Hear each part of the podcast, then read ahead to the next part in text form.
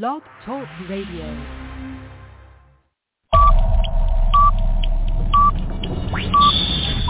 Ten,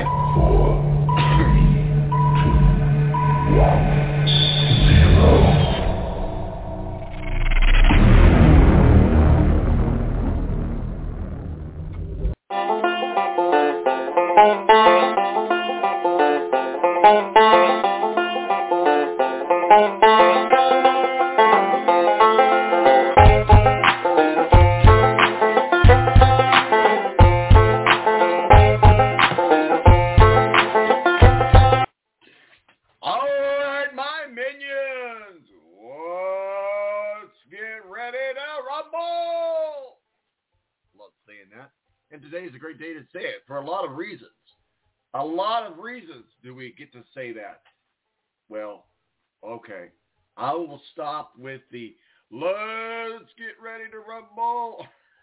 Adam Jividen, Super Browns fan, Buckeyes fan, Guardians fan, and Super Duper Cavs fan in our college football uh, co-pilot needs something to talk about today. So, hey, he's going to be talking about the Royal Rumble. That's right, coming up tonight. So we're going to be talking about that. A lot of fun. Uh, we've talked about we've talked wrestling on this show a, a, a couple times. So I'm, I'm, I'm, all for it. I'm all for it. Uh, but a couple other big things happening as well. Steve Wilson, editor-in-chief of Speedway Digest and our official NASCAR contributor, joins us from Daytona. Let's talk a little racing. He's going to be bringing us some of the Rolex 24 action. I tell you what, if you, I, I try to catch this every year. Of course, I don't watch the entire thing, but it's a 24-hour constant race, no yellows, and well, with it, unless there's a major wreck or something. You swap out drivers. It's a lot of fun to watch. And of course, Ed Kracz, beat writer for the Philadelphia Eagles, will be joining us as well on SI.com, our official NFL contributor. This weekend, we will know, will it be, who will it be in the Super Bowl as as the Bengals suit up against the Chiefs and the 49ers come into the Linc on Sunday. So it's time to rumble. I will stop saying it. We'll be right back right here on the Balance Radio Network.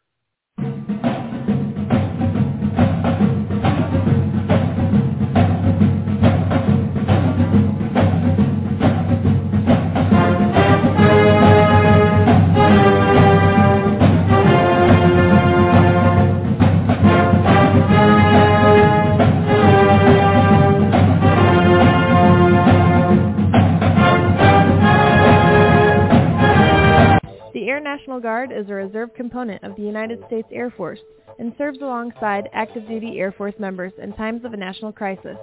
In addition, the Air Guard serves the state and local community in a wide range of capacities. The reason people join the Air Guard is as diverse as our members and includes such reasons as a deep desire to serve their country, money for college, travel, new job skills, and the pride that goes along with belonging to the greatest military organization in the world. I joined because I felt a calling to serve my country, but I didn't want to be far away from my family, so the Indiana Air National Guard was a perfect fit for me. With over 95 different career opportunities to choose from and 100% paid college tuition to any state-funded college, why not give us a call? Call 1-800-841-3103 or visit online at goang.com to find out more. Again, that's 1-800-841-3103. The Air National Guard, guarding America, defending freedom. Morning face. You get it when you don't sleep well. This is what happened to Linda. Morning, guys. Good morning. Ah, what is that thing? It's me, Linda. Oh my god, it talks! Run! No, it's me, Linda from HR. It looks hungry! Save the children! Save them! Stay back! I've got mace! Ow, that went in my eye. Quit moving! It's called beauty sleep for a reason. And there's never been a better time to get some. Get 20% off IKEA Sultan mattresses. IKEA, love your home.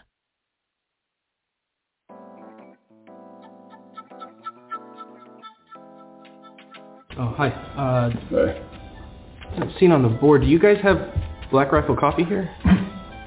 No, I'm sorry. We only carry good small batch coffee here. Well, it is great small batch coffee. Well, that really can't be unless it's fresh roasted, so I don't, you know. Well, it is fresh roasted. I, I don't think you know what that means. You know what this is? This is masa lekwa pique, which of course in the Indonesian language, oh, let me finish. In the Indonesian language, it's weasel coffee. You just made that up. No, it's been passed through their digestive tract, That's disgusting. and then it's nature's wet processing. yeah, but is it good? I mean, it's all right. Are they investor philanthropists? Do they support good causes? Yeah, tons of causes. Veterans causes and first responder causes, but it doesn't matter because they make good coffee. So that's what I'm wanting. Do you have any? You know what? Actually, I'm I'm just gonna order it. They make it freshly and roasted. Black Rifle Coffee. It's good. Right now, I just need you to get real loose. Get comfortable.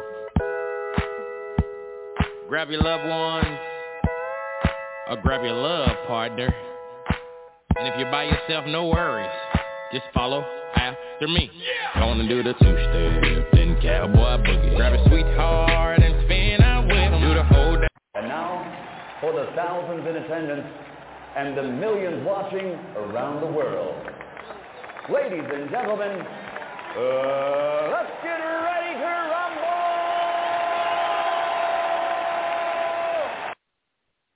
All right, welcome back to the balance. That's what we're getting ready to do. We're getting ready to rumble right here in the man. I just can't can't get enough of that word. Joining us now, that was Adam Jividen, Super Browns fan, Buckeye fan, Guardians, Super Duper Cavaliers fan, and our college football co-pilot, and all around great guy, uh, Adam Jividen. Adam, how are you, sir? Tom, man, I'm doing so good. Today is one of my favorite sports days of the entire year. I was just getting ready to say that. I knew that you really liked this. And we we've talked to we now before we get into the to the to the belly of the beast, if you will, here. There there's a um we talked we've talked uh wrestling or wrestling here on this uh, show before with Rick as well. And he he claims now that there's the WWE. That's uh, but then he says, then there's the AEW. What are your thoughts between the two? Uh, AEW is trash. Um, amazing their their owner Tony Khan and. Booker is a freaking idiot. I, I'm not gonna lie. So there's kind of two divisions in wrestling fans. There's AEW fans, which a lot of them trace back to like old WCW fans from like the NWO era in the 90s, and then they're like, you know, WWE is just lame. Um, yeah, except WWE's wrestlers are are actually like good, and they actually practice. There's not mess ups literally everywhere. Um, and if Rick wanted to come on and debate AEW versus WWE, just like in a lot of our Notre Dame versus Ohio State conversations, I would curb stop him into the ground. I I did offer him that, but he's got grand uh, grandpapa duties, so I, I can't I can't blame him for that. Before we go forward, though, I want to know Adam Jividen's WWE name. If he was if he was to bounce in the ring today, what would be the what would be your name? Um, so when I was so I mean younger, um, and they had like really really good WWE video games where you could like Uh-huh. create a character and then have like a career with him.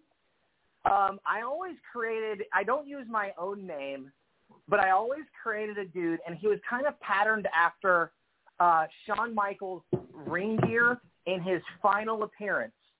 So for those of you that don't know who Shawn Michaels is, he's many consider him the greatest wrestler of all time. Um, he's freaking incredible, and he's a really, really strong Christian. Um, became a Christian um, after a debilitating back injury where he thought he would never return to the ring again.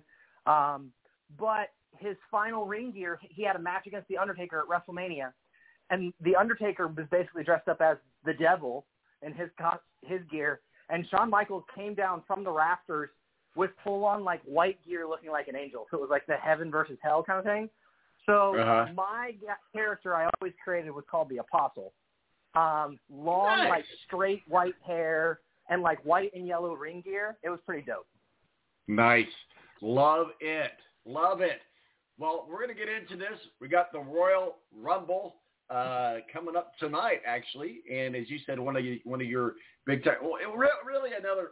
I want to I want to backtrack for just a second here.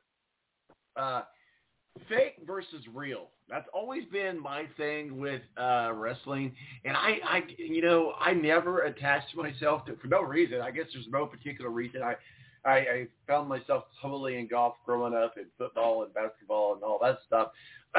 so no really uh, reason for it. But one of the things I always said, well, it's not real. It's just theatrics. And I said, I, I said the same thing to Rick too about the A E A W E or whatever it is. And he sent me a picture.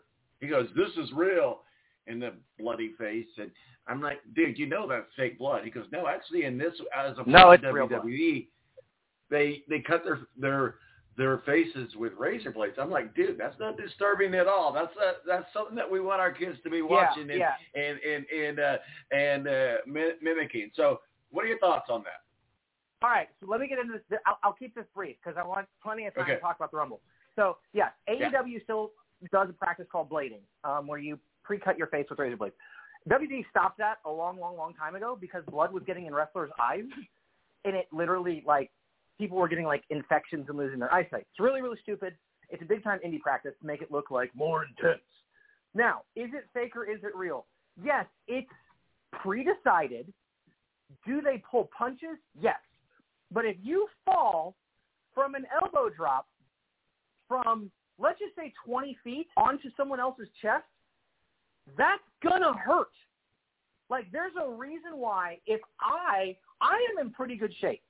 If I tried to, to, to wrestle in, in a WWE match, I couldn't walk for like months. Like these guys, they tear their pecs, ACLs. Shawn Michaels had to have three vertebrae fused in his back and then was able to co- recover and come back. Like it, it, it is predetermined, so it's not like somebody's going to win unexpectedly, um, unless there's an injury. But here's my question, Tom: You like the Avengers? So well, I'm not. I, I'm, I'm not saying there's anything. And that, that's my thing. It is, is I'm like, it doesn't have to be real. We watch stuff all the time that's not real. I don't know why people still get hung up on that the question you got to ask yourself is like, was that fun? And if you and if yeah, Tom, if you're ever like, let me figure out, let me see, maybe I would enjoy this.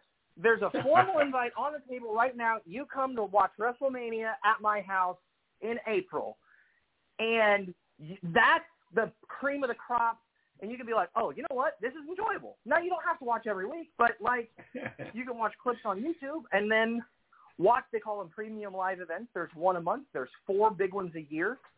Um, the Royal Rumble, WrestleMania, SummerSlam, and Survivor Series. And I mean, you can you can kind of the great thing about about WWE is you can kind of give it as much time as you want. If you can't watch every week, they they don't they don't do things that are going to be so challenging to figure out. Now, you'd miss some of the great nuances of the storyline or what we call like match IQ stuff, where guys maybe th- do like a throwback to previous um, competitors or th- things like that. But that doesn't mean it's not enjoyable. So the offer's on the table. You know, if you want to join us for WrestleMania weekend, you're welcome to join. you know, um, I my my days growing up was uh, Hulk Hogan and, and, and those sort of ones, but that that's fine. We could we could go on uh, about it at a different time about uh, uh, you know uh, real versus. I do have a concern about the whole cutting thing, not about more about the infectious thing, but they don't they don't do about, that in WWE anymore. That that well, hasn't I'm just saying I, I have a, I have an issue with it just because you know there's a lot of kids out there who actually do that, and that's a whole other subject in a whole other story. Which, which is, which is why WWE dropped it. Yep.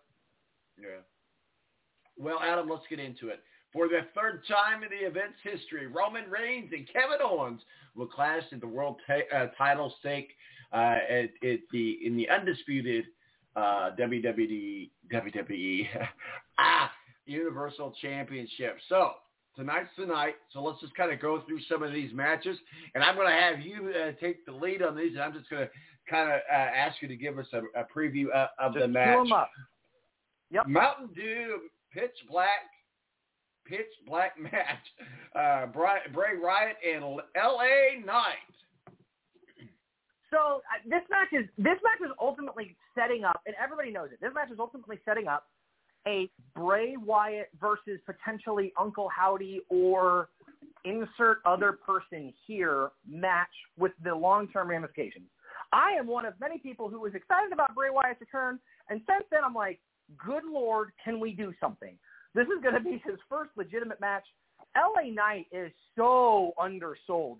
He delivers some of the best promos that we've seen since like The Rock and Cena. Um, he's just he oozes charisma. Now, again, match results don't matter. It's a long-term storyline. I think what's going to happen out of this is LA Knight is going to lose the match. Something is going to happen that are, is going to turn him and possibly him and Alexa Bliss later in the night to join the Wyatt family, which if that's where we're finally getting to, uh, since Bray debuted during Survivor Series, I don't want to say debuted, came back during Survivor Series. That's that's I think what we're hoping for. I I've loved LA Knight ever since he he debuted in, in, in NXT, and I'm really excited to see him start to get some traction um, on the main roster with an event um, with, with a match at an event as big as Royal Rumble. You know, uh, when I was a kid, we'd always love to see two women go at it. I thought that was, you know, pretty hot, and not in just a sexual way, but that too. But uh, you know, when you see uh, two women get in a, two girls get in a fight, it's a cat fight. It's a cat fight. Well, you know, here's there's going to be a cat fight as well. So you got Liv Morgan, it's, it's Rachel a little Roder. different, Tom. Bianca Belair is easily the most athletic woman there's ever been in the, on the women's roster. And for you AEW fans, if you try to tell me Jade Cargill is at Bianca Belair's level, you're an idiot. Um, so, but yeah, Bianca versus I, I, I will I will say this about women wrestlers. Yeah, they're they're pretty hot. so Liz Liz Oh, Morgan, don't get me Rachel Rodriguez, Becky Ray Lynch, Ray. Becky Lynch is gorgeous. So, but her husband Seth Rollins could beat up the whole world. So I'm not. There you go. I'm not gonna. So- I'm not gonna get into that. so- but no, I'm I'm really excited to watch Bianca versus versus Becky.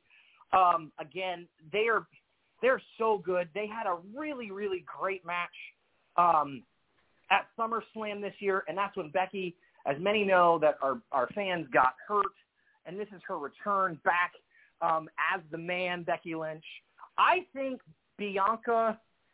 Honestly, I think Bianca's going to drop the title tonight to, to, to Becky Lynch. Um, I think Bianca's held it for a long time, and the women's division right now needs that breath of, of, of, of fresh air. I, and I feel like a lot of the storylines right now with Bianca have been played out. I'd love to see Bianca and uh, the Street Profits with her husband, Montez Ford, potentially unite as heels with Bobby Lashley and MVP in a re, in a new format of the Hurt Business. That would be so sick. Um, so that's what I'm hoping for. I think Becky Lynch takes the title tonight. Oh, I thought you were I thought you were saying something else. my my fault. so uh, let's let's move on up uh, to the uh, main uh, event, if you will, the main uh, topic, and that's the men's uh, matchup. Talk with us a little bit about what's going on there. Obviously, we talked about Roman Reigns and Kevin Owens will clash. Uh, Yep. the, the two first battled in the event in 2017 when Owens best the tribal chief uh, and takes and, and thanks to some timely interference by Braun Strowman. Uh, so let's talk a little bit about the men's matchup and that huge matchup, which is what everybody's uh, tuning in to watch. Roman Reigns and Kevin Owens will clash. All right, I'll cover real quick the women's Royal Rumble match. I think Rhea Ripley wins. I think everybody knows that Rhea Ripley is going to win. There's not really a lot of other options. So moving on to the men's match, I am hoping for at least two of these three things to happen, maybe three of three things to happen with a fourth. The, the, the I'll start at the bottom. The, the thing that would be amazing for me as a wrestling fan um, is I hope I just don't know where he's at medically. I hope Tommaso Ciampa is cleared from his injury and that we get a DIY reunion that sets the stage for a long-term DIY push in the tag team division with Tommaso Ciampa and my guy, Cleveland, Ohio's own Johnny Gargano, who is I love me some Johnny wrestling guys. Um, so that's that's what I'm hoping for. That's that's number one. That's the bonus. The big three things that would be massive for this event, and again, two or three things if they happen would be incredible. Number one, the return of the American Nightmare Cody Rhodes, who is on a path to win the WWE Championship like his name, like his legacy deserves. The son of the the American Dream, Dusty Rhodes, raising the WWE Championship after leaving to go show his value in the Indies would be maybe the biggest WrestleMania pop since Daniel Bryan winning the WWE Championship uh, several years ago uh, in that incredible match um, with Randy Orton and Batista. I would be, I will lose my mind if if if Cody Rhodes is able to pull it off. I will I will probably get as hyped for Cody coming back. Uh not quite the level of, of Edge's return a few years ago, but I will be I will be pretty pumped if Cody's able to return from that just gruesome pec injury um, that he suffered before Hell in a Cell. The second thing that I'm hoping for is the debut of the Switchblade Jay White. Just left New Japan um, following a match, and I believe he had that match against Okada. It was unbelievable. For those of you that don't know who Jay White is, he is the former leader of the Bullet Club, just like Finn Balor, and just like, um, oh, I'm, gosh, a bunch of guys. Um, but Finn Balor, AJ Styles, a three, a, a, a triple threat match at WrestleMania of Jay White versus Finn Balor versus AJ Styles. That would be one for the record books. That would be the show stealer. I don't care what happens for the rest of the night. And the last thing that I'm hoping for, that I think every WWE fan is holding their breath for, is the return of the jabroni beaten, pie eaten, Hollywood claiming, SmackDown naming, the great one with those eight words. Can you smell what The Rock is cooking? Return of the most electrifying man in sports entertainment, The Rock. If he comes back, I will lose my stuff. Tom, you will hear me yell from Avon. And I'm telling you what, dude, this this WrestleMania, it's the first WrestleMania that Triple H and Shawn Michaels are in charge of. WrestleMania is going to be incredible, and the Royal Rumble is going to set the stage for maybe the best WrestleMania card we've ever seen. That's right. I'm calling it right now. We will have a Stone Cold match. We will have a Rock match. We will see John Cena. We will see Imperium, Roman Reigns, Kevin Owens. What does Sammy do? I tell you what, dude, there is not any better drama on TV right now than what is happening on Mondays and Fridays in World Wrestling Entertainment. And Triple H, if by chance you ever get a copy of this and listen to it, if you want to book me to get some hype going, I'm down, bro. Let's do this. hey, we'll do that. We should do that. We absolutely should do that. I did. I did invite uh, Rick on because I knew we'd have a, a, a great uh, debate uh, for the ages, if you will. So let's talk about some of the fan favorites. Obviously, we've talked about the the the highlights of the of the but one of the biggest fan favorites is a, is a guy by the name of Ricochet. Talk with us about him. He's one of the most uh, one of the world's most innovative high flyers. Uh, he uses his whiplash inducing speed and unfathomable uh, aerial mastery, and I cannot talk like you no matter how hard I try. But Ricochet. So I, I you know, Ricochet Ricochet is one of those dudes, kind of like Kofi Kingston does every year, that will do some absolutely, he always says like something incredible for the Royal Rumble. Will he win the Royal Rumble? No chance. He would be the smallest winner since Rey Mysterio did it in 2008, I think. Um, I mean, if he did, it'd be incredible. But I don't. I'm more excited to see what does Ricochet what does Ricochet do en route to his elimination versus, um, you know, what what is he going to win? Is he going to win? Oh, largely doubtful. But is he going to do something we've never seen before? Probably. And that's where I get excited to watch Ricochet. What about Gunther? Dude, Gunther. Gunther's my guy. Um, He's from I, Europe. I love Gunther, and Imperium is is so good. There's only one other person that I I really want to see join Imperium to give it a four man just ridiculous, just can't be beat kind of roster, and that is former Gunther slash Walter opponent Ilya Dragunov. If if the Dragon came and joined Imperium, good grief, you're talking a, a, a potential just dominant, dominant faction. Gunther, I, I mean, the dude hits like a freaking Mack truck. Um, and, and what I'm personally hoping for is a showdown in the ring, Gunther and Brock Lesnar to set up a Gunther Brock match at the Rumble or at WrestleMania. That would be, I mean, maybe one of the hardest hitting matches we've ever seen. The Gunther match um, that he had er- earlier this year, uh, I'm spacing on his name, um, with the Celtic Warrior was, I mean, absolute Sheamus. Couldn't forgot his name for a second. Was absolutely insane. Both dudes, I mean, within minutes were were having, I mean, bruising in the chest, in the the rib cage. I mean, just knocking the crap out of each other, and it was phenomenal in that match at Clash of Castle. Adam Jividen, Super Browns fan, Buckeyes fan, Guardians, the Super Duper Cavalier fan, and our uh, college football uh, co-pilot and all-around great guy joining us today to talk about uh, the Royal Rumble. I got it right. I got it right. so Gunther, you know he, you know he hails from uh, Austria. You know who else hails yeah. from Austria? Arnold Schwarzenegger who yeah, a lot of people don't know this about him, but he was a he was a wrestler as well. Yep, yep. And and Gunther actually says that when he was starting to make some waves in the United States, actually Arnold reached out to him and they and they had a conversation oh, about cool.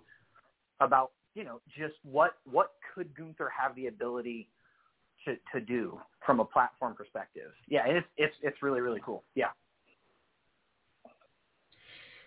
Well, Gunther sounds like a, a character from one of the Marvel uh, movies, uh, that's for sure. Well, we don't have a, a lot more time here, but let's quickly uh, wrap it up here. Uh, it's tonight. Give us the, the details. How can you watch it? Is it a pay-per-view event? What's what's the details? Give us everything you need us to that you can fit in in about two minutes, sir, about tonight's yeah, uh, so, uh, Rumble.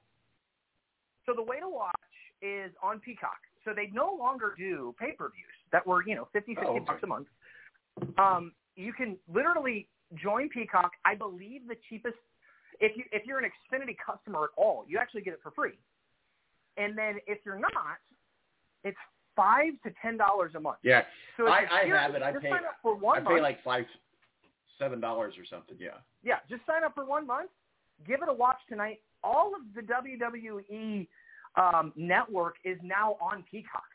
Um, so yeah, that's how you do it. Log on.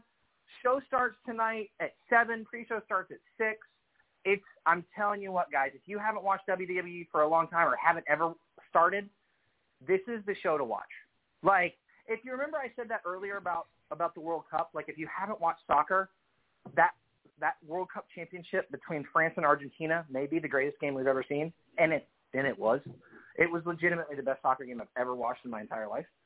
Um, that could I'm, I'm I I don't want to tell you enough. This will be a great event.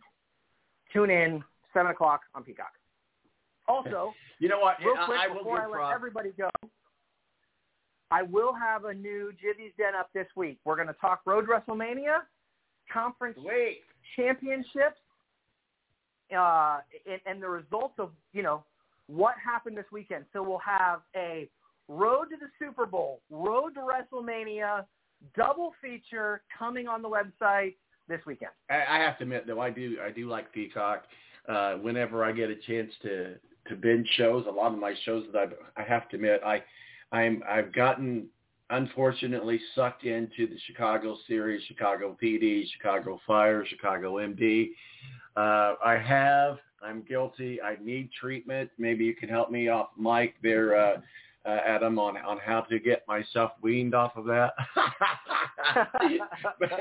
I I actually it's it's a crazy. I'm going to get off in the weeds here. I'm a I'm a, a big NCIS fan, all the series of NCIS, and I was totally caught up on everything. But I was watching NCIS um, uh, LA, and then all of a sudden it stopped because they went to, and I'm like, I didn't have anything to watch. So I thought, well, I'd try because my daughter and my mom likes the Chicago shows, and Melissa likes the Chicago shows, and I had never watched any of them. I'm like, well, what a better time. And as you know, I've had some time on my hand over the last few weeks, so I'm like, what a better time. And I, I, I couldn't find it, but on USA Network, where my daughter's site, you go to Peacock, they're all there. Well, we have Peacock, but you know, Peacock has some other great shows too. Lost Speedways that Dale Jr. Uh, hosts. It, it goes into all these like ghost speed tracks. They have a lot of good programming. It's owned by NBC, but yeah, there's there's our prop for Peacock. Let's contact the executives and get them to uh, sponsor this show. You bet. Live on good to me, man. Peacock in balance. Adam Jividen. Adam, we we appreciate you you joining us today and bringing some fun. It's, I knew you I knew you would bring it the energy that is so needed to talk about the WWE, and I I do appreciate it. So uh, take us out in a WWE fashion, sir. Oh, you you you want to go out? You want to go out like the most electrifying man in sports entertainment who has just three words for you. Just bring it. I love it. All right, buddy. We'll talk with you soon, and enjoy the the rumble, and we'll we'll catch up with you uh, on it here soon. I'm looking forward to the Sounds good, Jimmy Den. It's well have a great overdue. weekend. All right, buddy. We'll see you. All right, everybody have a great weekend. We'll catch you later. Bye bye. Adam Jividen brings the energy. Yeah, I can't do it. I'm I'm, I'm going to give up on that. Uh, but uh, coming up next, right around the corner, is Steve Wilson, editor in chief of Speedway Digest and our official NASCAR contributor. NASCAR, NASCAR joins us from Daytona to talk a little racing. can, can I can, can I uh, continue this on throughout the entire show, talking like a a wrestling announcer? It'd be good to talk some racing again, and that's coming around up right around the corner on the other side. My name is Tom Mark with El Presidente.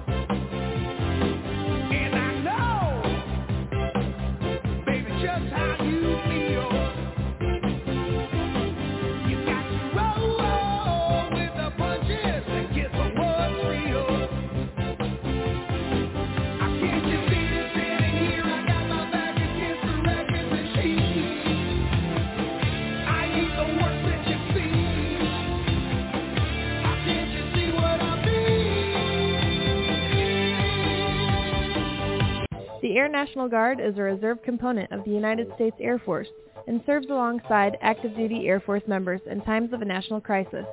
In addition, the Air Guard serves the state and local community in a wide range of capacities.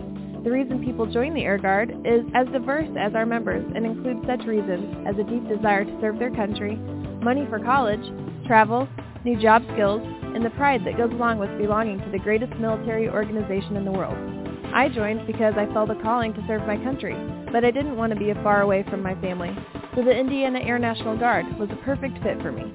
With over 95 different career opportunities to choose from and 100% paid college tuition to any state-funded college, why not give us a call? Call 1-800-841-3103 or visit online at goang.com to find out more.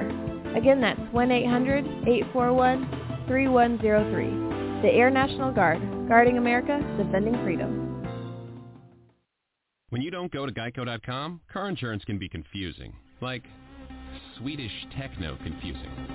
Bark, fuck, meow, meow. Dance with me, purple cow. Bark, bark, meow, meow. Ooh, you lovely cow.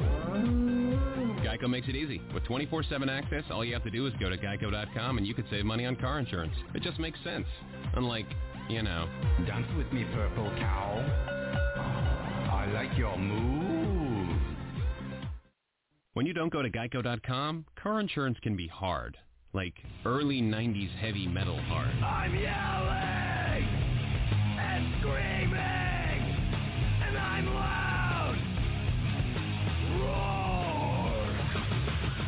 Geico makes it easy. You can review and update your policy or report a claim on geico.com or the Geico mobile app. Because shouldn't we all have a little less stress in our lives? I'm not even upset about anything. Morning face. You get it when you don't sleep well. This is what happened to Linda. Morning, guys. Good morning. Ah, what is that thing? It's me, Linda. Oh my god, it talks! Run! No, it's me, Linda from HR. It looks hungry! Save the children! Save them! Stay back! I've got mace! Ow, that went in my eye. Quit moving! It's called beauty sleep for a reason. And there's never been a better time to get some. Get 20% off IKEA Sultan mattresses. IKEA, love your home.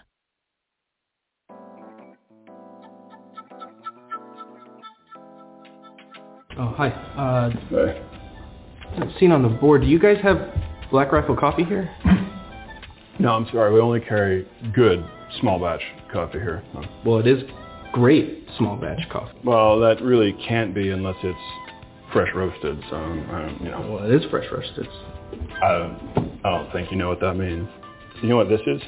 This is Masa Lekwa PK, which of course in the Indonesian language, oh, let me finish. In the Indonesian language, it's weasel coffee. You just made that up. No, it's been passed through their digestive tract. That's disgusting. And then it's nature's wet processing. Yeah, but is it good? I mean, it's all right. Are they investor philanthropists? Do they support good causes? Yeah, tons of causes. Veterans causes and first responder causes, but it doesn't matter because they make good coffee. So that's what I'm wondering. Do you have any? You know what? Actually, I'm I'm just gonna order it. They make it freshly roasted. Black Rifle Coffee. It's good.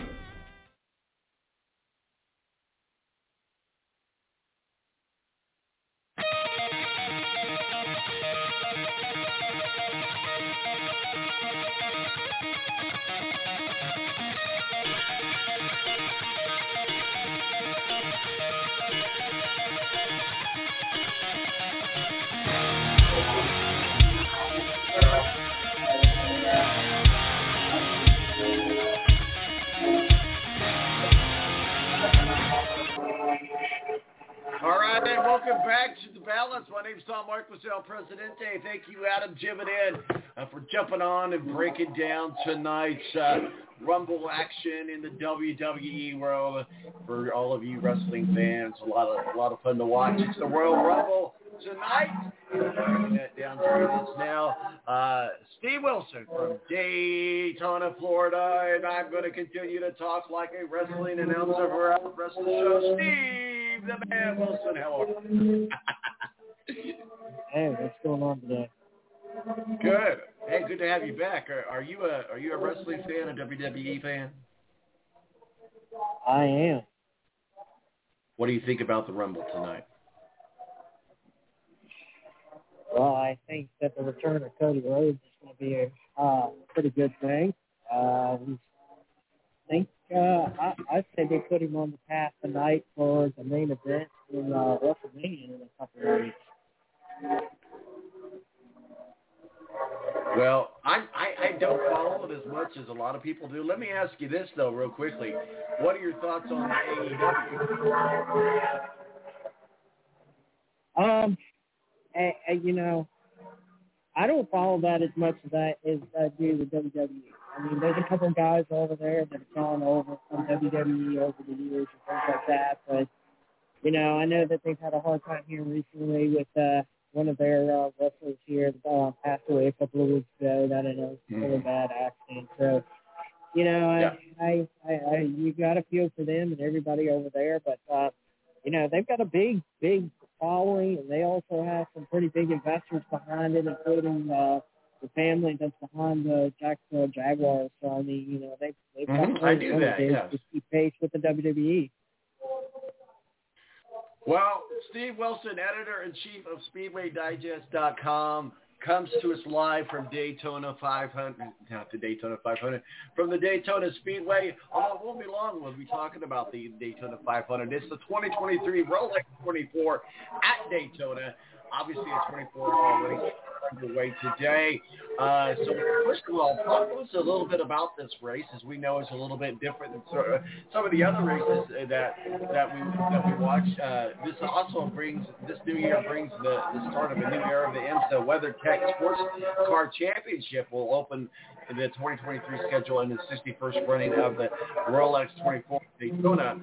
Uh, so we have a new premier class for prototypes, which is the overriding story enter, entering the 24-hour endurance race. Talk to us a little bit about what is the Rolex 24 and why is it such a big race? I mean, the, the prestige that just comes behind us. You you think of uh, this is this is probably the the equivalent of winning a law here in the United States, and uh, you know all these drivers come from around the world. Uh, you know these these these are drivers that that are at the top of their class across multiple different disciplines. Everybody from NASCAR with Au- Austin Cindric coming and entering this race today, to to guys that come from F1 and IndyCar and open wheel racing around the world and even other forms of racing that just come together in this race.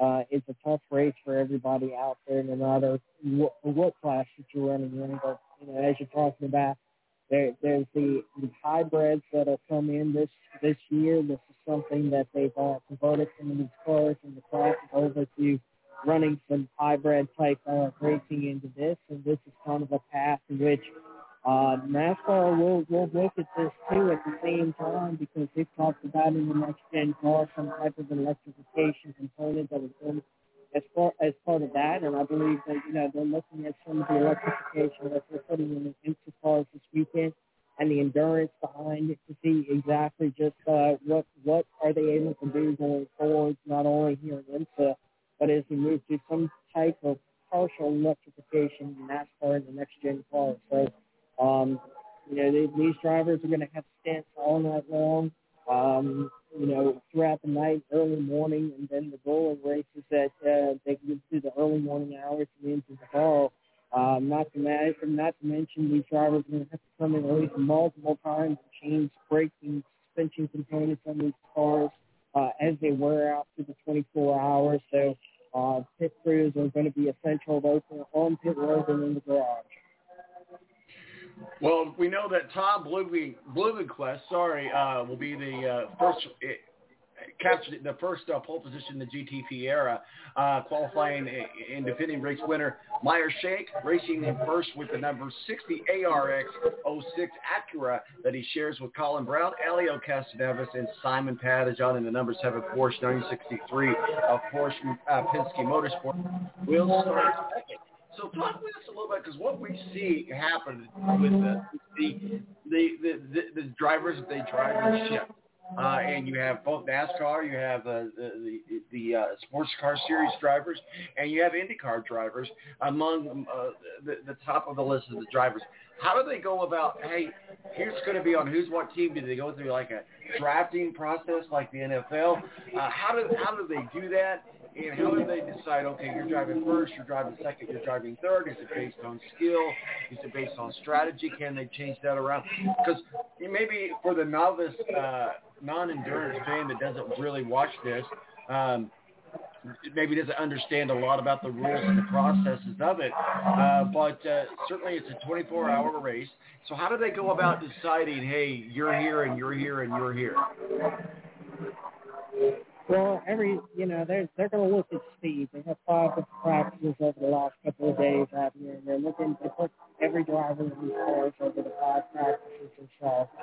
So you know they're they're trying to they're trying to maximize exactly who does well at the best at the best point in the races, and they're looking at they're looking at practice speeds. They're looking at uh, you know you know, when they need to come to pit road, they run pit road tests and things like that to, to exactly see who would be the best to come to pit road for things like I was talking about earlier when they need to change out braking components things like that. Who who has the best passing abilities that want to do come in?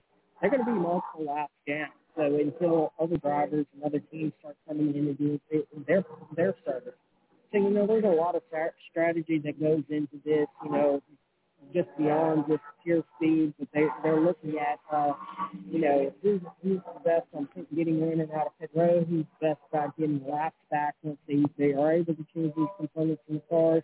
Um, and, and they're just looking at some of the pure skill too, because some of these drivers are evenly matched that run these races all year long. And you know, you have a lot of drivers that come in and only run one or two of these races a year, especially with the Rolex. Um, the complexity of it is just, you know, uh, you got 61 different cars out there, and it's the first running. So you've got to contend with uh, everybody from uh, all the way down to, uh, you know, some of the smaller cars and the Porsches that you're going to have to work around throughout the race because, um, you know, there, there's just a lot that comes into this. As far as, you know, who, who's on what team, you know, these teams are going out there and they're looking for the best drivers in their discipline, no matter where it is. And like I said, you know, they're bringing drivers in from all over the world, from multiple different disciplines, and they're looking to see who has the best, who has the best ability to get out there. And you know, you may not be in the popular class in GTP, but you know, it's sports car racing and some of the smaller classes out there that you may have run in with BMW or Michelin Challenge over the last couple of days or so. They're looking at that to see, uh, you know, may, maybe you fit well into one of the smaller classes. And you know, it's it's all about driving ability, it's about skill, and it's about some it's a sum about what you've done in the past. And you know, Austin Cindric is kind of like we talked about earlier coming into this thing. He he doesn't have a huge sports car background, but you know they they they go out there and they look for drivers that may not exactly have the best sports car background, but they look for drivers that have done a lot of these road races and things like that and compare them them.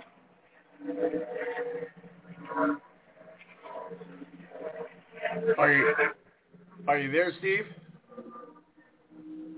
Yeah, I'm still here. Oh, okay. I thought I lost you there. You just dropped off there for a second. Well, you know, it's it's uh, exciting to to see uh, the the Rolex uh, 24 race. IMSA had a short 20 minute practice Friday evening for the GTP teams only uh, to allow them to have one final shakedown before the start of the uh, Rolex 24 at Daytona on Saturday, which is today, obviously. Uh, six cars ventured out into the session, including Chip Ganassi's Racing uh, Run Cadillacs and two BMW uh, LL cars uh, and both Porsche Penske Motorsports 963. Others, like the number 31 Action Express Racing Cadillac, found no issues in the midday uh, session and chose to sit out. Roger Renger Van der Zande, sorry, posted the quick time uh, of 1 minute 36 0.742 seconds to the number one Cadillac. It's Daytona, obviously the iconic 24-hour race uh, with the Ferris wheel in the background. It's really cool to watch at night. So walk us through uh, what you're looking at uh, as covering this race, and what are some of the, the, the highlights that we can look at for as a fan that's watching the Rolex 24 at Daytona. Well, if you go back and look across all the practice stations over the last couple of days, Cadillacs have really been out there, Chip Ganassi racing. Uh, all these guys were just, you know, out there at the top of their class. So, you know, we're really watching at this moment. Uh, Richard Rose has the longevity to get through the night in the early morning hours.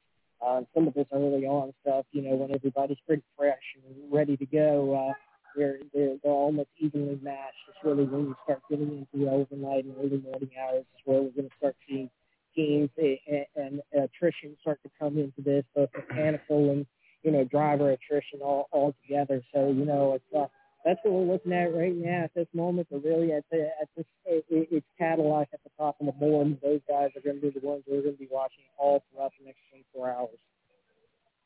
Parker Thompson is not only a Rolex 24 rookie, uh, but he's never raced at night. He's he's never done a driver change, uh, and and he's the third driver of the number 12 Vasser Sullivan Lexus RCF GT3 with Aaron Telitz and Frankie Malonzo, along with the, the Daytona edition of Kyle Kirkwood, uh, who knows his job to support them. Uh, uh, how difficult is it for a driver like Parker Thompson to come into the Rolex 24 as a rookie? And I and and have a couple of other firsts. Never raced at night and never did a driver change. How what kind of training did, did would Parker go through to get ready for this race? So all these drivers, regardless of whether you're a rookie or whether you're a seasoned veteran, they all go through and they all run through, run through these practices, and you'll see while they're practicing or even in the garage, they will test times there to change dri- driver changes and, and give everybody an opportunity to kind of go through that process and work themselves through not only getting in and out of the car, but also adjusting the car in with the minimal amount of time that they have really on pit road to get this done. Um, so you know this this is a this is a this is a longevity thing between all these drivers going out there and doing this, and, and even you know you've got you've got rookies out there that have the opportunity to work with seasoned veterans that have done this before, so they're working through a lot of this stuff. You know, not, not and come leading up to this race, and even last weekend during the Roar weekend, which they brought a, these cars out here and tested these cars in their first series of practices and pit road and, and pit uh, pit um, pit crew members. They they all get the opportunity to do this, and they all get to work with one another, and they all get to figure out what they've done right what they've done wrong, and then come back this weekend throughout the five or six practices that they have, and do it over and over and over again. And even in the shop and even at home, they're testing these things out and they're talking to each other.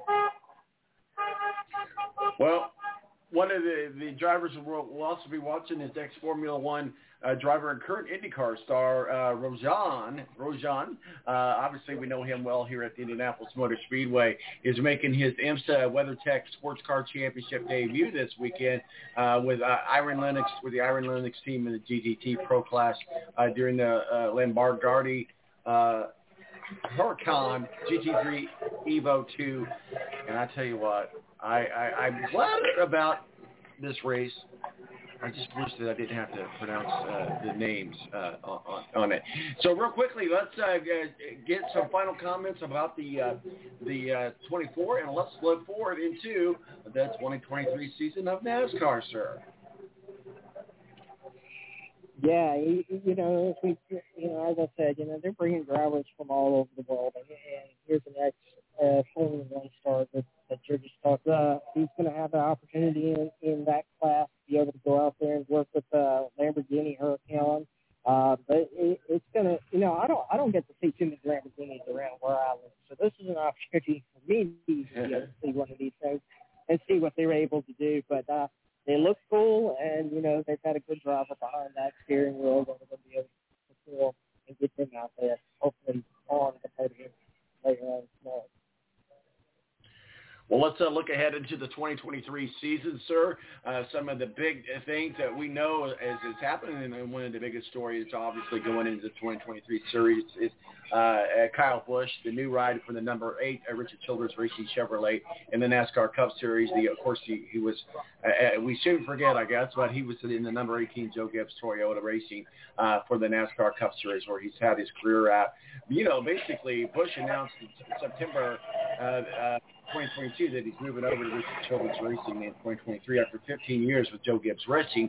And we, we had that debate on whether or not should, that should have happened, didn't happen, but it is what it is. Well, uh, Busch will join Austin Dillon in the RCR field. Busch won 56 uh, Cup Series races and two championships in 2015 and 2019 uh, with the JGR team after coming over from Hendricks uh, Motorsports. Uh, what are your thoughts about Kyle Busch being in the number eight Richard Childress Racing car?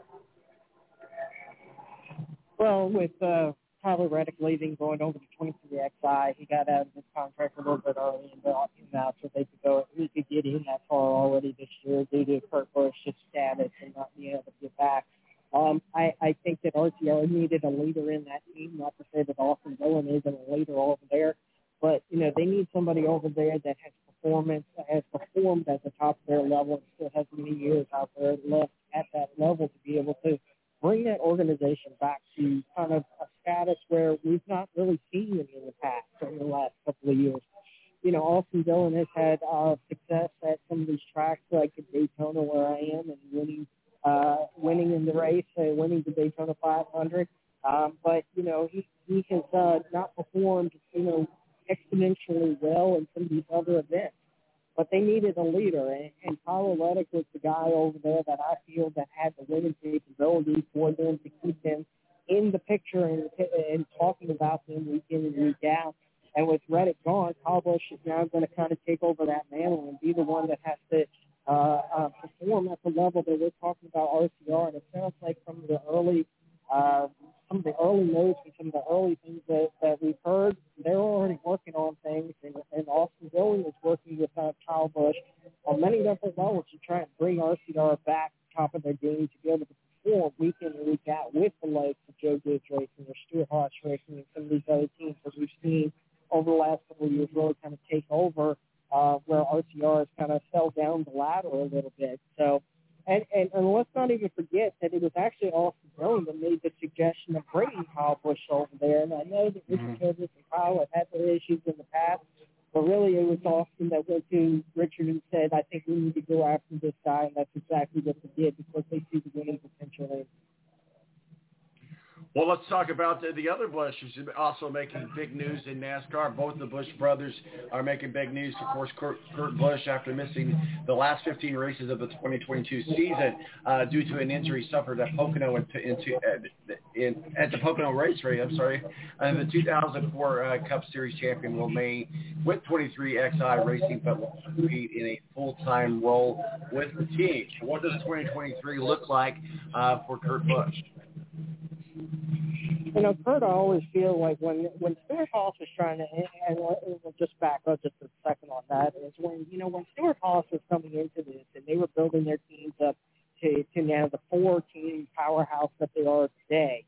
It was Kurt Busch kind of uh, on, the side of making sure and coming in that they that they specifically sought him out to make sure to see that they had somebody there with veteran status that could shake these cars down, give them suggestions to perform better. And 23XI did the same thing. When you were building up with him and Bubba Wallace over there to try and become a powerhouse team that they are trying to build themselves into, they noticed this in Kurt Busch.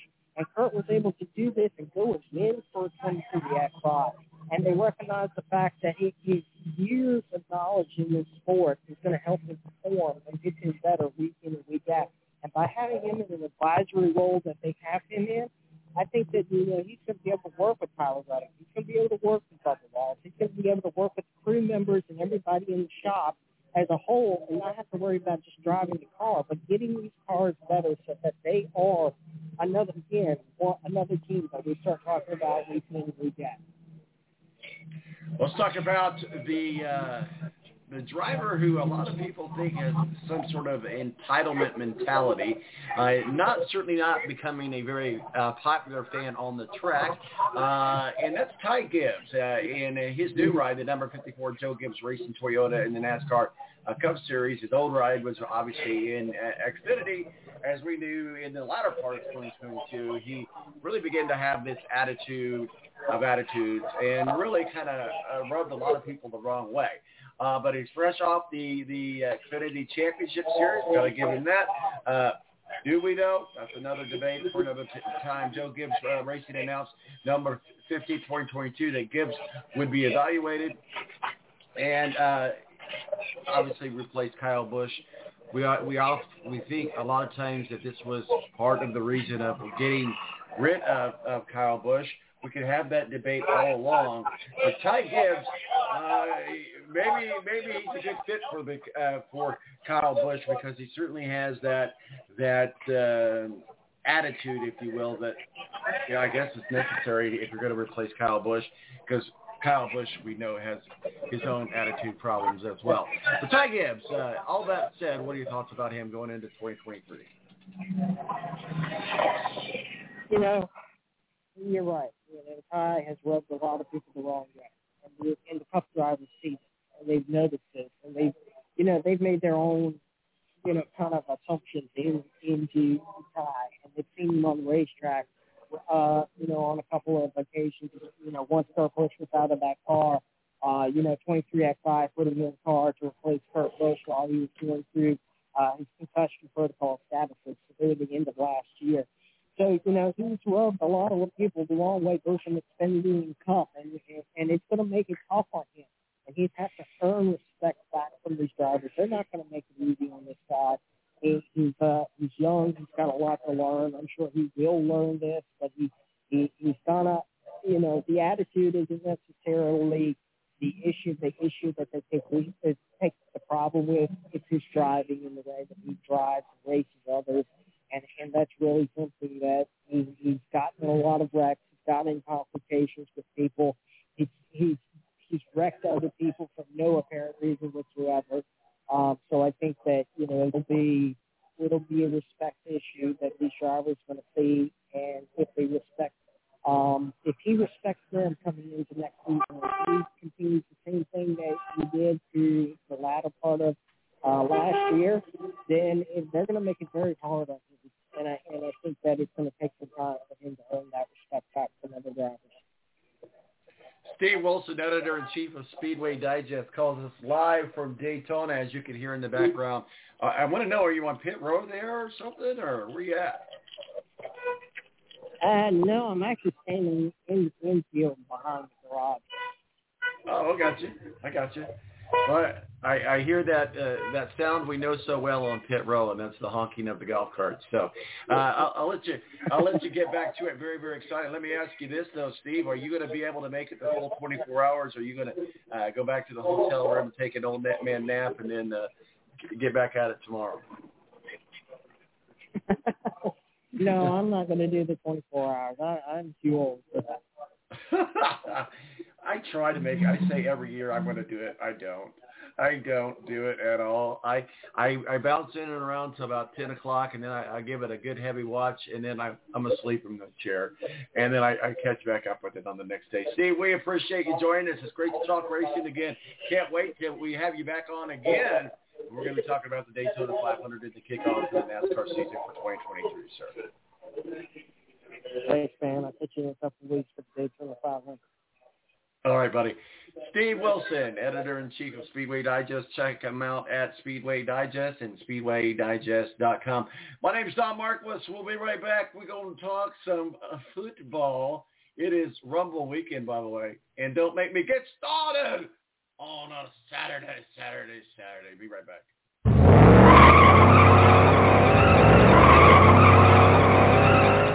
Give me fuel, give me fire, give me that which I desire.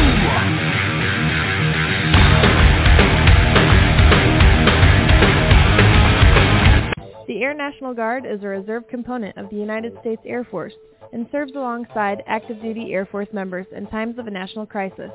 In addition, the Air Guard serves the state and local community in a wide range of capacities. The reason people join the Air Guard is as diverse as our members and includes such reasons as a deep desire to serve their country, money for college, travel, new job skills, and the pride that goes along with belonging to the greatest military organization in the world.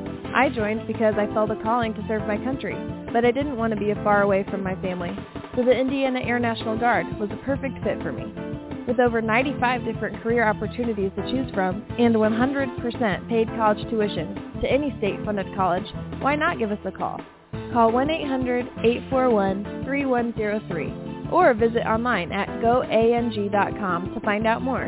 Again, that's 1-800-841-3103.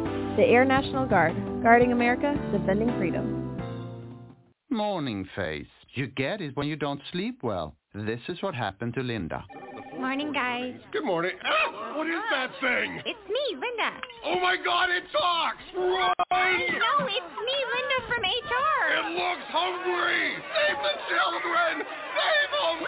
Stay back! I've got mace! Ow, that went in my eye. Quit moving! It's called beauty sleep for a reason. And there's never been a better time to get some. Get 20% off IKEA Sultan mattresses. IKEA, love your home.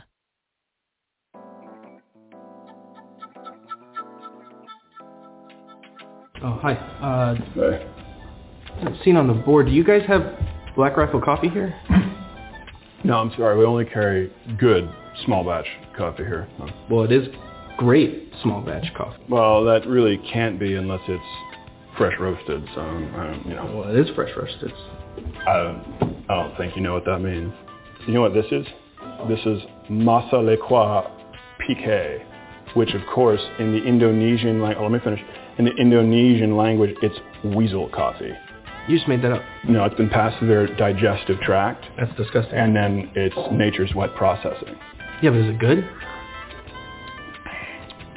I mean, it's all right. Are they investor philanthropists? Do they support good causes? Yeah, tons of causes. Veterans causes and first responder causes, but it doesn't matter because they make good coffee. So that's what I'm wanting. Do you have any? You know what? Actually, I'm I'm just gonna order it. They make it freshly roasted. Black Rifle Coffee. It's good.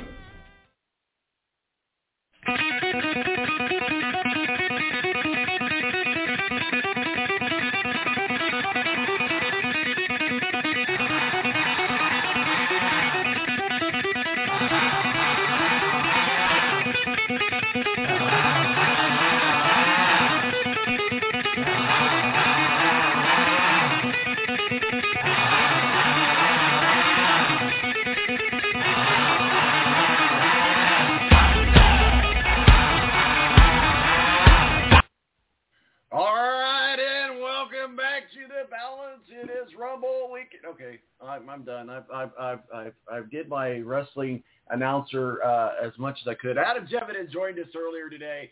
Obviously, Super Browns fan, Buckeyes fan, Guardians, and Super Duper Cavaliers fan. Our college football co-pilot, all-around good guy, but he's also a a very uh, enthusiastic WWE fan, and it is the Royal Rumble tonight. So we we gave him uh, the stage here this morning to break down the Royal Rumble. Uh, but joining us now to talk about another Rumble happening at the Linc uh, today is Ed Kracz, or tomorrow, sorry, Ed Kracz, beat writer for the Philadelphia Eagles at SI.com, and our official NFL contributor.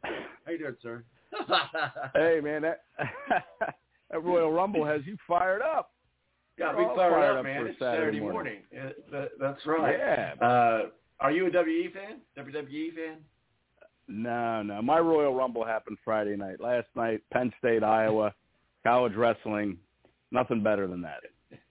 That's that's the real wrestling. But you know, we we did get into this Yeah. conversation briefly about the theatrics and reality, and you know, Adam makes a good point. You know, you got your favorite TV shows. You know, uh, we all like Yellowstone. Is that is that real or is that? it makes a valid point though. So it makes a it makes a valid point. But I knew you're a, you're big into the wrestling uh, world as far as uh, competitive wrestling, and, and I know you coached and your son was a, was a wrestler and so forth. But it's time for the Philadelphia Eagles to to welcome the 49ers. Uh, this is it. You know, we've been talking about it all year. We said it could happen. I don't want to jinx you, but you got one more game left. So let's talk a little bit about what you've been working on in the Ed Kracz War Room this week and how the Eagles uh, preparing. Uh, we won't say one of the biggest games. Well, the big one of the biggest games would be if they go to the Super Bowl. But certainly uh, the 49ers have turned things around this year, and uh, they're a worthy foe. Although the Eagles are favorite, uh, but break down what's happening in the Ed Kracz notebook uh, for the uh, 49ers and the Eagles uh, with a trip to the Super Bowl on the line. Yeah, uh, two best teams in the NFC, really. Uh, I mean, what more could you ask for? Two best teams in the NFC meeting with the chance to go to the Super Bowl. Um, you're right, the 49ers have really turned it around, and they're they're getting it done with their rookie quarterback Brock Purdy. Um, and uh, you know, look, he's going to try to become the first rookie quarterback to win a championship game. There have been four others that have gotten their teams as rookies to this point, and they're 0 and 4. So he's, you know, he's bucking that trend. And you know, I could ask you who those quarterbacks are, Tom. Um, do you know who they are? The four rookies that took their team to the title games in both the NFC and AFC, either either conference, uh, and lost. Uh, There's four of them. I don't know. Okay, yeah, well, Set me up for a trick the question. hard, the, the probably the most difficult one is, is is Shaun King, who took the Bucks Uh. there. Uh, but Uh. Ben Roethlisberger uh, did it Okay, with Ben, the yeah. Steelers and uh, and lost, and then Joe Flacco did it with the Ravens as a rookie and lost, and most recently was Mark Sanchez for the Jets behind that great Jets defense. He took them to the AFC title game, but couldn't get over the hump. So, you know, that's the that's the historical odds Purdy's trying to buck right there. Um, and I'm I'm you know when you look at the matchups between these two teams, they're so even. Um, probably maybe a very slight edge positionally to the Eagles when you do the position by position breakdown. But where they're better at, the Eagles, not even close in my opinion, is at quarterback. Where you know Jalen Hurts had the MVP season. You know Brock Purdy, great story. You know seven and zero as a starter. Um, has only played two road games. You know, and I just think it's a it's a it's a matchup that favors the Eagles. And then then you factor in the home crowd. I mean, Brock Purdy's played two of his starts on the road. Two of his five games have been on the road, uh, but not in an environment like Philadelphia, where there's going to be 70,000 people, you know, in his ear screaming. Uh, he's going to have a, a pass rush in his face, a, a rush that has sacked seven, has, has collected 75 sacks this year. When you add in the five that they had against the Giants, um, and it's a tall task. It's going to be a tall task for Purdy to come into Philadelphia, in my opinion, and find a way to win. Now, you know, on the 49ers side, they have the experience of being in this game. This is their third championship game in the last four years. They were there last year when they played the Rams in LA and lost. Uh, you know, and then they beat the Packers in the championship game uh, a couple of years ago and went to the Super Bowl and uh, they they lost in the Super Bowl. So the, the 49ers have the experience. You know, the Eagles have, of course, you know, Jason Kelce, Brandon Graham, Mm-hmm. Fletcher Cox, um, Lane Johnson, guys that won Super the Super Bowl here five five seasons ago or six seasons ago in 2017. That's great experience on the Eagles side. These guys are really leaders in the locker room. They've been with the Eagles their whole careers, which is really remarkable. Ten plus years, the four of them have played football together in Philadelphia. Um, that's great experience too. And then you factor in the Eagles have players that have played in big college championship games, guys like Georgia, uh, Jordan Davis at, at Georgia, Georgia, and DeVonta Smith in Alabama, Jalen Hurts in Alabama and Oklahoma. Um, you know, they've got guys that have played in big games. Landon Dickerson at Alabama. They played in big college games. So I'm not sure how big that, an advantage that is for the 49ers, and I just think the Eagles uh, will probably find a way to win this game. Well, you mentioned Jason Kelce, and we've talked about him on, on the show before. How, but how vital is he to the Eagles' offense? Uh, I, I, he did a very good job in the in the fantasy football world this year as well. Uh, but Jason Kelce, I, I think a lot of people underestimate him, which is a, a I would say would be a huge no. And I would say he's probably, if not next to uh, next to the- probably the, the most vital person on the on the Eagles offense. Have you had a chance to talk with Jason? What's his thoughts about uh, this game? And and again, how how vital is he to this game to the winning uh, over the 49ers? Oh yeah, Jason, Jason's vital. Yeah, and you know we we talked to him this week. I talked to him this week, and uh, like I said, he's been their starting center. This guy started over 140 straight games. I mean, he hasn't missed a start since 2014. Um, and, and he's the guy that kind of calls out the the defense, sets the protections. Him and Hurts together. Uh, they they're they they send out the signals what what the pass protection is going to look like once they get to the line and see what the defense is doing. And he he's a smart smart center. Not to mention he's a very athletic center still at the age of 34 years old.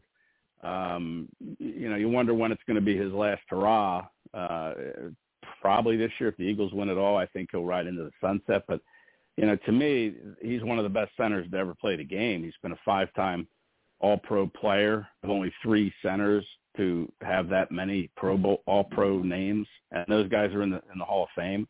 Um, and I think that's what you're looking at. You're looking at a Hall of Fame center here, um, and he's extremely vital to the Eagles. If he were to leave or something were to happen to him in this game, then uh, you know it'd be tough to overcome uh, just because of what he's able to do from a protection standpoint, and then be able to, you know, still block guys that are bigger than him. I mean, he's not an oversized guy by any means, but he's he's quick, he's athletic, he's smart, and he's huge on that offensive line. I'll refer to your your article that uh, that you wrote about uh, uh, retirement. I won't I won't uh, spoil it too much. You could they could check it out on SI.com, uh, Eagles Maven. But you said retirement and possible last home games uh, not on minds of Eagles veterans, and you and you mentioned Jason Kelce, uh, Brandon Graham, and Fletcher Cox have been teammates in Philly their entire career and are free agents at the season's end. Uh, will they still be teammates, Super Bowl or no Super Bowl next year? I mean, if they want to come back, I think yeah, I think they will. I think the Eagles would find a way. And when you play, and if you're a player like those three are that have been, like I said, in Philadelphia, Brandon Graham has been here since 2010. I mean, this is his 13th year in the league, and you know, I've talked to Brandon and many times, and and I don't. He's kind of indicated to me that he would come back. He he doesn't want to go anywhere else. And if the Eagles give him a fair offer, and he showed he can play. I mean, he had 11 sacks this year.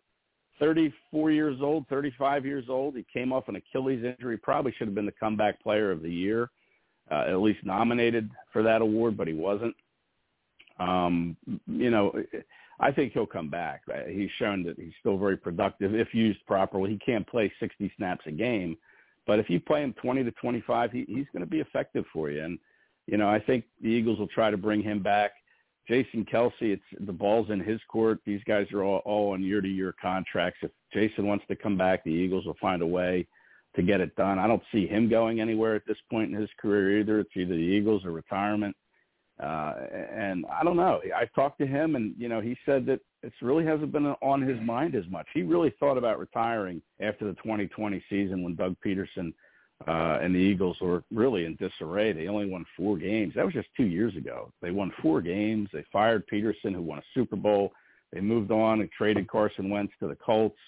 Uh, he didn't know what direction his franchise was going, and he really gave some heavy thought to retiring. But he doesn't think about that as much. And like I said, he's still playing at a really high level. So if he wants to come back, the Eagles will find a way to make it happen.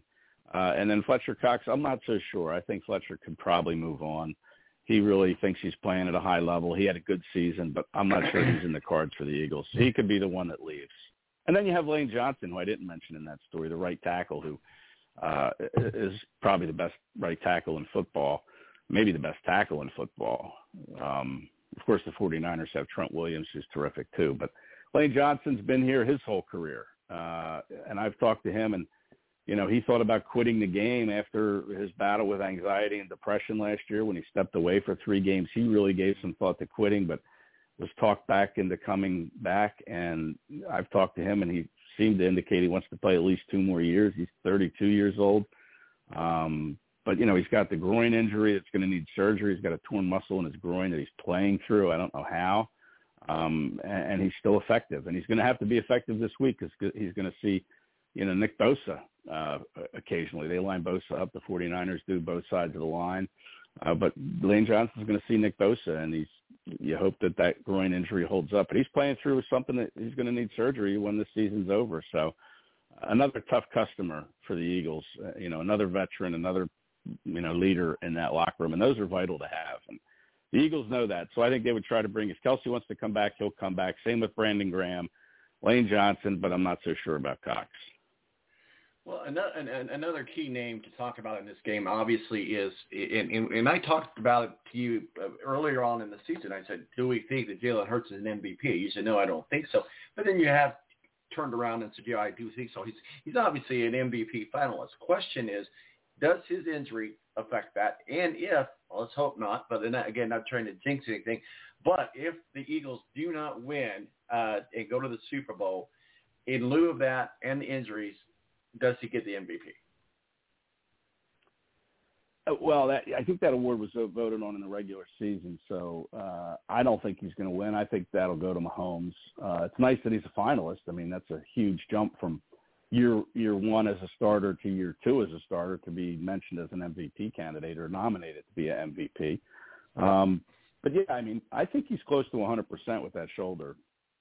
Um, you know, he did everything in practice this week, no limitations. We saw against the Giants, second play of the game, he throws a beautiful 40-yard pass to DeVonta Smith.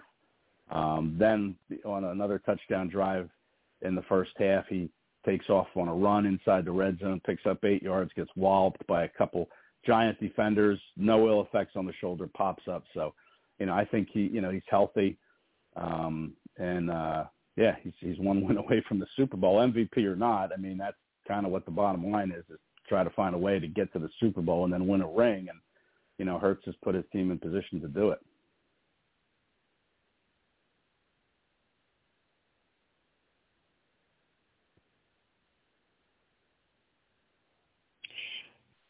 All right. Well, we uh, lost Ed.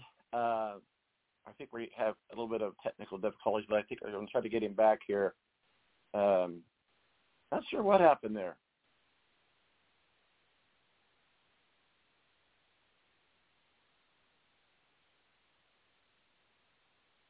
Trying to get him back on.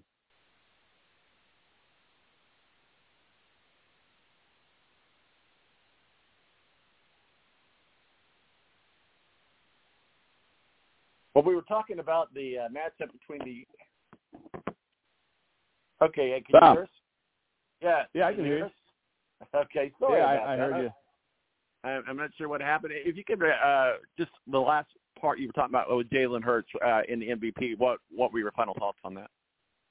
Yeah, I just you know, MVP or not, he's got his team here in position to go to the Super Bowl and win a ring, and you know that's really the bottom line for any team, any quarterback, uh, any player. And you know, Hurts had a tremendous year just to be nominated. I don't think he'll win. I think Mahomes will win. Uh, you know, I think Hurt, Hurts is missing two games kind of hurt his candidacy. Uh, although the Eagles were 0 2 during that time, just showing you how valuable he is to the Eagles um, when he missed those two games. But uh, yeah, I think that uh, Mahomes will win. But to go from year one to year two as a starting quarterback, and year two you're mentioned as an MVP candidate or nominated as one, know, that's just a great year uh, by Jalen Hurts. And I know we've already talked about Purdy, and uh, you know he he's he's been labeled Mr. Irrelevant. If he wins this game and goes to the Super Bowl, uh, he may, we might need to find him a a, a different uh, nickname. Uh, moving over to the AFC, uh, and of course we've got the Chiefs, uh, and uh, we've got Patrick Mahomes, and we got the Bengals and Joe Burrow, who's a lot of fun to watch. Uh, and, and you know, uh, Patrick Mahomes has had his own uh, issues with injuries, as you uh, mentioned. He's he's going to get the MVP, uh, but uh, his injuries have, have impacted the way that he moves around and runs, which is his game. Uh, let's talk about the Kansas City Chiefs and the Bengals. Uh, and Joe Bur- Burrow, for the record, for what stats mean, is three and zero against Patrick Mahomes in his career, uh, and he's been dominant against uh, uh, uh, against uh, ah. First favorite quarterback is Cincinnati Bengals player, either which way. Uh, but uh, I had a brain fart there just for a second so many things going on in, in my mind. But anyway, let's break this game down between uh, Mahomes and Burrows, and and you know, again, Super Bowl on the line for the AFC. Yeah, this is a rematch from last year's AFC title game. Cincinnati went into Kansas City and won. Uh, and boy, I guess it could happen again. But you know, the Chiefs. I know Mahomes is banged up, but you know, I think the Chiefs are pretty motivated by what happened last year in that championship game, and they're being given a second chance here to right what they probably felt was a wrong. And you know, Burrow's tough. You know, he's to me, he's probably the best quarterback in the NFL. I mean, I maybe even more than Mahomes.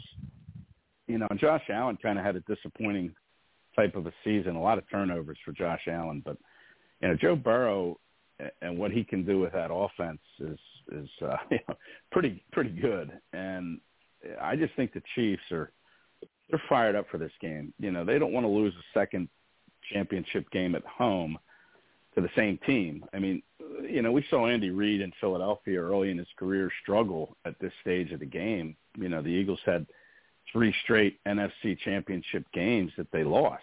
Uh, two of those were at home when they were heavily favored and before kind of breaking through and beating the Falcons to get to the Super Bowl. They lost to Tom Brady and the Patriots back in 2005. But, you know, Andy Reid's at a different point in his career. Obviously, you know, he's been coaching for 20 years and to me, one of the top two or three NFL coaches ever. And I just think that the Chiefs are going to find a way to to to kind of avenge that loss from last year. I know Mahomes' injury won't make it as as easy as you as you might think it would be, but I think the Chiefs will prove to be the better team on Sunday and find a way to get to the Super Bowl. Well, the Chiefs are listed as a one and a half point favorite in the in the late the latest uh, that I that I saw, the latest odds that I saw. But I'm also seeing a lot of people are going putting their money toward the Bengals. I I, I mean, the over and under 48. uh, with with this game. I think this is going to be a lot closer than a lot of people think, and it could be uh, a, a deja vu of last year. And if you remember last year, uh, Patrick, you saw him saw him on the sidelines say, "Hey, we're going to overtime or whatever," and it didn't happen, and they lost. You see, so I see this being a, a very very good matchup, and I Yeah. I am a diehard Colts fan, but I live in bandwagon Bengal fan area, which I, I, that's okay. I'm I'm a bandwagon fan too, uh, so I, I know here in the city of Indianapolis we're rooting for the Bengals as far as that goes. Uh, but uh, I like Kansas City though. I've always liked that. They're my my favorite uh, AFC team. Uh, next to the Colts, but that's a whole other story that I need to go take Yeah. my depression medicine for. I I promise something gets started on the Indianapolis Colts uh, today, and then then uh, on our Super Bowl special. But uh, we will we will uh, resume that conversation here soon. So really, what are what are some of the things on both sides of of the line, if you will, both offensive and defensive, uh, for the Cincinnati Bengals that gives them a a, a puncher's chance of, of beating the, the Chiefs again and to go to a Super Bowl again? The the odds and the stats against that alone, that stat alone, is huge. So you got to think, man, does that get in their head? Does that does, do they they think about that as they're as they're on the plane to go to Kansas City, as they're getting ready for this game, and if they're in their locker room, all that down downtime that they're that they've got to focus on the game, but how much of that are they thinking about last year, and how much of it really comes into play this year? Yeah, well, the Bengals. I mean, they got to the Super Bowl last year and they lost. So you know that's their motivation say, let's win and go back and win the Super Bowl. We have unfinished business here. I mean, you know, but that that aside, you you can't look ahead to Super Bowl at this point. You have to focus on what's in front of you, and that's Sunday's game, and you, you can't look past that. Uh, and that to me is challenging. You know, the math is easy. One plus one, you know, you win one, you're in the Super Bowl. I mean, but to me, that's, and I asked a lot of the Eagles that this week, is how do you, I know it's always, hey, focus what's in front of you, be where your feet are, all the cliches, but how do you, is it more challenging now that you can kind of see what a win will do? Is it, is it that easy to just block out that, hey, we can go to the Super Bowl? And, you know, they, they insist that it is, and they know what's at stake, and, but they they say, hey, we got to focus on this game, and I think that would be the same mentality with the Bengals when they're on that plane. Is okay, how do we block Chris Jones? You know, how do we get open, you know, against the Chiefs corners and and the safeties, and you know, how do we keep Joe Burrow upright? You got to focus on what's in front of you, and that's the game. Because if you lose that game, it's over, and you don't get that that prize at the end. So that to me is what I think would be on their minds: is let's win this game. Let's focus now on what we can do. You have kind of a patchwork offensive line. There's two starters I think are going to miss the game, just like they did against you know last week when they beat the Bills, and that didn't seem to be any problem. Uh, so we'll see what kind of issue it could be against the Chiefs. The Chiefs are very good defensively with that D line um, with Chris Jones. I mean, Chris Jones is just a monster. So uh, yeah, that's going to be a tall task for the Bengals to kind of you know move the ball against that defensive front for the Chiefs, and that's what they have to focus on really. Talking to Ed Kracz, beat writer for the Philadelphia Eagles on RSI.com and our official NFL contributor. Uh, we've only got a, a minute or so left here. I hate to jinx you, but what is your prediction? Who goes to the Super Bowl? Again, hate to jinx you, but I, I, I gotta ask. yeah, no, it's it's fine. I, I like I said, I I think the Eagles will find a way at home against a rookie quarterback with a defense that has been, you know, lights out most of the year. Um, and, and I think the Eagles will find a way, maybe 24-20, and I think the Chiefs will, will win also. Um, maybe, you know, somewhere in the 20s as well, maybe like a 28-27, really close, tight game down to the wire. But I think it'll be Chiefs-Eagles uh, in Super Bowl 57. Ed, we appreciate you joining us as always. We've only got just a, a few seconds left here. Where can people find your work and masterpieces, sir? Yeah, Twitter at Kracze, K-R-A-C-Z-E, or uh, SI.com backslash NFL backslash Eagles. Well, fly Eagles fly. Uh, I guarantee you, you've got two fans here in this house that are definitely rooting for the Eagles and the Bengals, and and we'll see what happens uh, uh, in in the Super Bowl. So uh, we appreciate you.